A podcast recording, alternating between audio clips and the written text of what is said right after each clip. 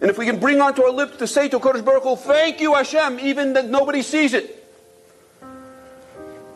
Matan Besaser, it's not how many hits we get. The more private it is, the more real it is. Matan Besaser. Yich Ba'af, Shlomo Melech, the wisest of all men, tells us. The more private it is, the more real it is, the more true it is. And if we can shout it in our minds and turn up the volume in our minds, even that nobody else hears it, but we hear it. Thank you, Hashem. I have a beautiful video at home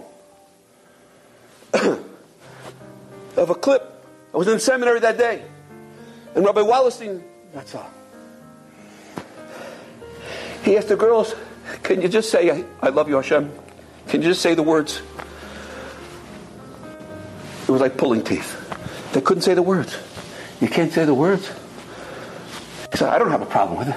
I remember he walked outside to the first floor of the building, was the second floor of the building. I, I think I took the video. And, and, and, and, and there's a, a, school across the street, a public school with like a thousand Chinese kids over there. Then he stood out there in the middle of the day, in the broad daylight, he, he says, I love you, Hashem! He shouted from the bottom of his stomach.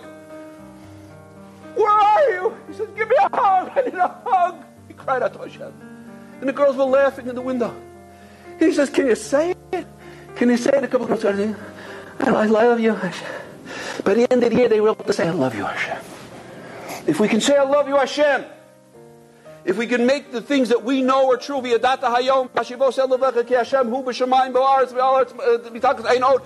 other than Kodesh Baruch It's not a bumper sticker. The bumper sticker doesn't belong in the back of the car, it belongs on the, on the dashboard where the driver himself can see it. Otherwise, the person behind you gets inspired, but we're missing out on the opportunity. If it's on the front of us on the dashboard, then we can maybe put it into our mouths and we can repeat it to ourselves over and over again. And if we can repeat it to ourselves and we can shout in our minds and we can say 10, 100, 15, 100 times a day, Thank you, Hashem. I love you, Hashem. Nobody has to hear us. The more private it is, the more real it is then we can anticipate that even though we're moving from Shabbos to Shabbos, Ohavi Hashem, Hamachakim bebinyan Ariel, v'simchu b'yom Shabbos Kodesh, Nachliel. We're living from Shabbos to Shabbos.